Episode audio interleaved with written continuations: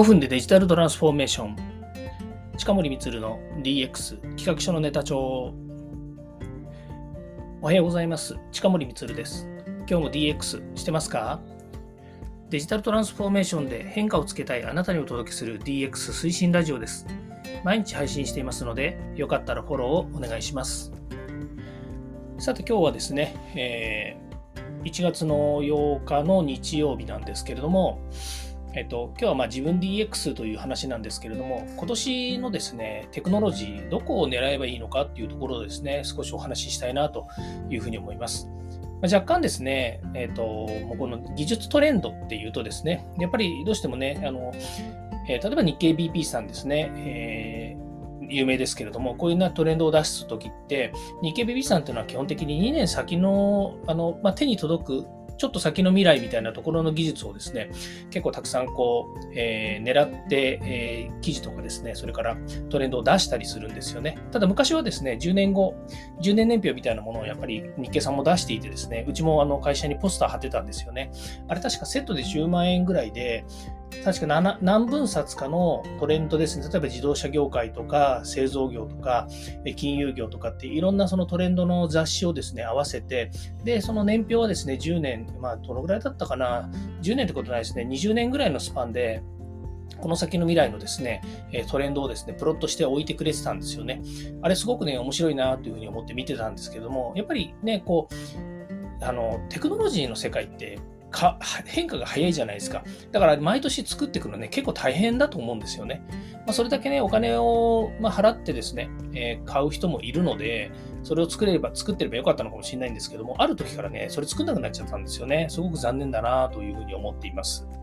まあ、それで、えー、私がですね、思う、このじ、まあ、来、今年ですよね、今年、どこ狙うのかっていうことなんですけども、昨年から引き続きっていうところは結構ね、あるんですけど、まあ、そのことについてですね、えー、少し少し深掘りもしながら話してみたいなと思います。まず1つ、あまあ、全部言うとですね、1つ目、3つあります。1つはメタバースですね。それから2つ目がですね、AI、データサイエンスの分野ですね。それからあと3つ目が Web3、NFT ですね。この3つの分野についてお話をしたいなというふうに思います。で、一つはまメタバースなんですけども、まあ、これもうご存知のように、もう去年ぐらいからですね、メタバースが結構動いていて、え、ー、と、それこそですね、アディダスとか、えー、そういうナイキとかですね、ああいった企業から、本当にその、なんでしょう、ファッション関係のところまでですね、このメタバース、どんどん進出してきているんですよね。で、今までも実装っていうのは結構できてたんですけれども、まだなんでしょうね、えー、まだそのテクノロジーを、テクノロジーがあるっていうことと、それから、え実装したからマーケティングやですね、それから商品がそこで活躍するかっていうのはまた別の問題で、やっぱりこのテクノロジーがあった後にですね、このマーケット情勢っていうのは当然できてきて、で、え皆さんそこに対してですね、広告予算をつけたりとか、え人をそこに誘導することによってマーケティングっていうのが成立していて、で、まあ、なんだったらですね、その顧客の、ま、顧客がですね、えそこで、なんでしょうね、こう、え楽しめて、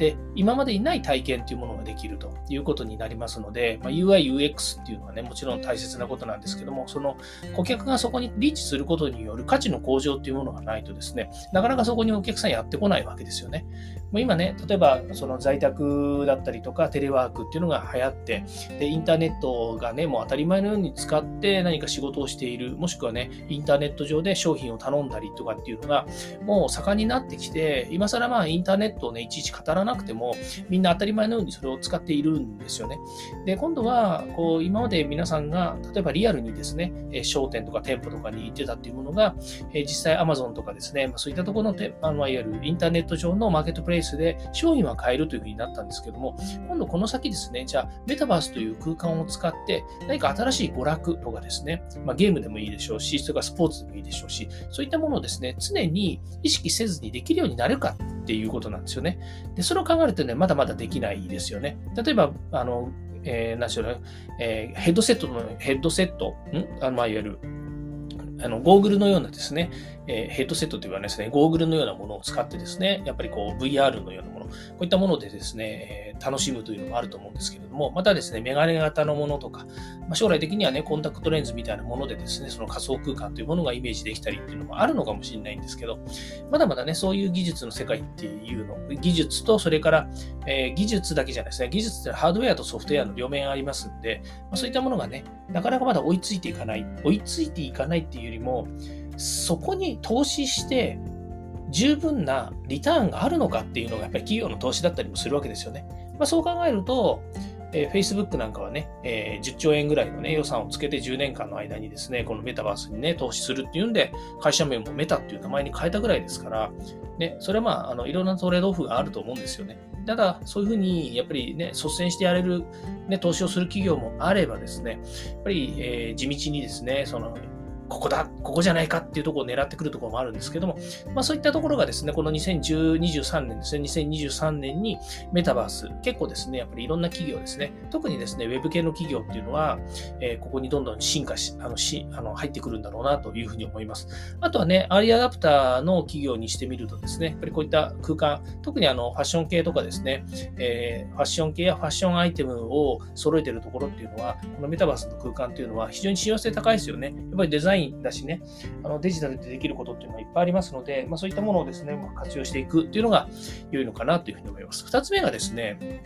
AI データサイエンスですね。これも引き続きなんですけども、私がその IoT、AI を追っかけ始めて、まあ追っかけてっていうのは、キーワードとして追っかけ始めたのは2015年ですよね。そこから2016年、17年ぐらいに、え、安倍元首相がですね、えー、こう日本をですね、AI 立国にするんだっていうみたいなことを言ってですね、毎年何百万人をですね、まあ、100万人単位でですね、育成する、あの排出していくなんてことをね、言って、相当予算をつけたんですよね。で、さらにそこから5年経った今じゃあどうなってるのかっていうとですね、やっぱりまだまだですね、こう DX、DX、デジタルトランスフォーメーションですよね。DX 推進を通じて、この AI とかデータ分析とかですね、まあ、こういったあの、えー、ね、いろんなものを活用しましょうというふうには言ってるんですけれども、いかんせんですね、やっぱりアナログからデジタルっていうもの、これあの単純にですね、デジタル化の話ではなくて、アナログをデジタルに置き換えて、それを、えー、こうデータをですね、上手に活用して、で、さらにですね、それをまたリアルな世界に返してあげるということなんですよね。まあ、簡単に言うと未来予測をしたりとかですね、需要予測をするというようなものですよね。えー、皆さんが、えー、こうやった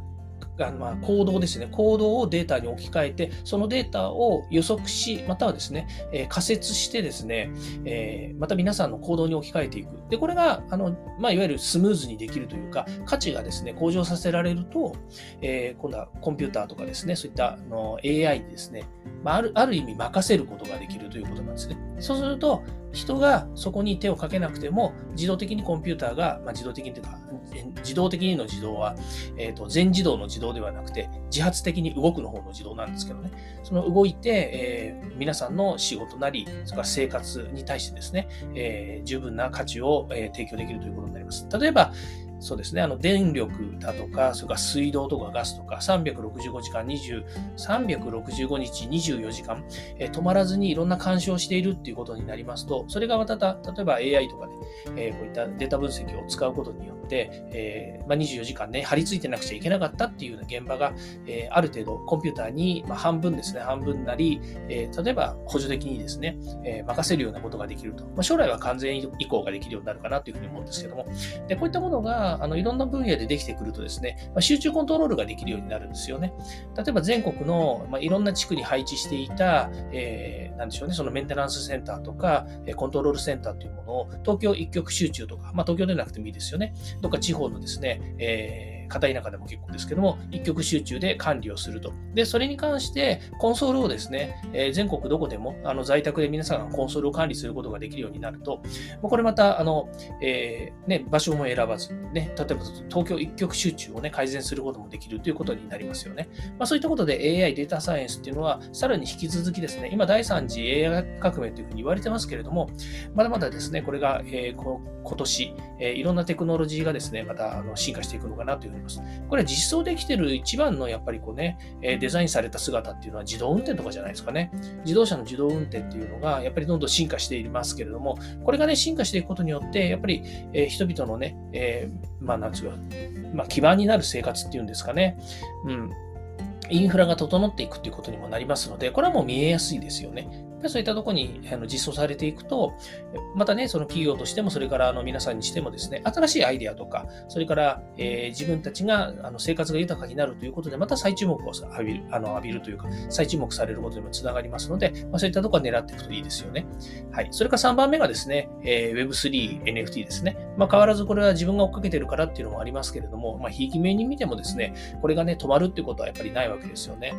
で、まあ、確かに2022年にですね、えー、FTX 倒産したりとかですね、まあ、あの、チャプター11になった、あ、違うな、倒産になるのかな、えー、そういうようにですね、まあ、あの、えー、ね、いろんな問題が出てきます。これからも出てくると思うんですよね。で、大きなお金を集めつつですね、えー、市場が正常に動かない場所が出てくるとですね、やっぱり私もみんな不安になってきますし、自分たちのお金とかね、まあ、お金っつったって全くゼロのところからね、あの、ドカンとね、でっかいものになっちゃって、で、それがね、結局価値がなくなっちゃったっていうことになりますと、100円のものが1000万円になって、またさらに100万円に戻っただけですよねっていう話も、なきにしもあらずではあるんですけども、ただ、まあ、この、なんでしょうかね、えー、これまでもそうですけども、やっぱりこう、あの企業とかね、社会が、その、なんでしょうね、価値の差、損っていうんですかね、えー、まあ、例えば安いものと、まず違いますね。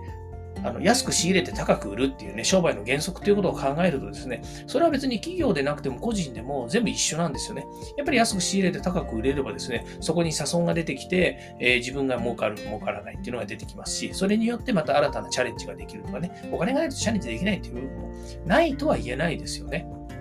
で、それがやっぱりこう、今は、今までは全世界の、やあのこの地域とかね、それからな国とか地域とか、それから、まあ、あの、なんだ、その、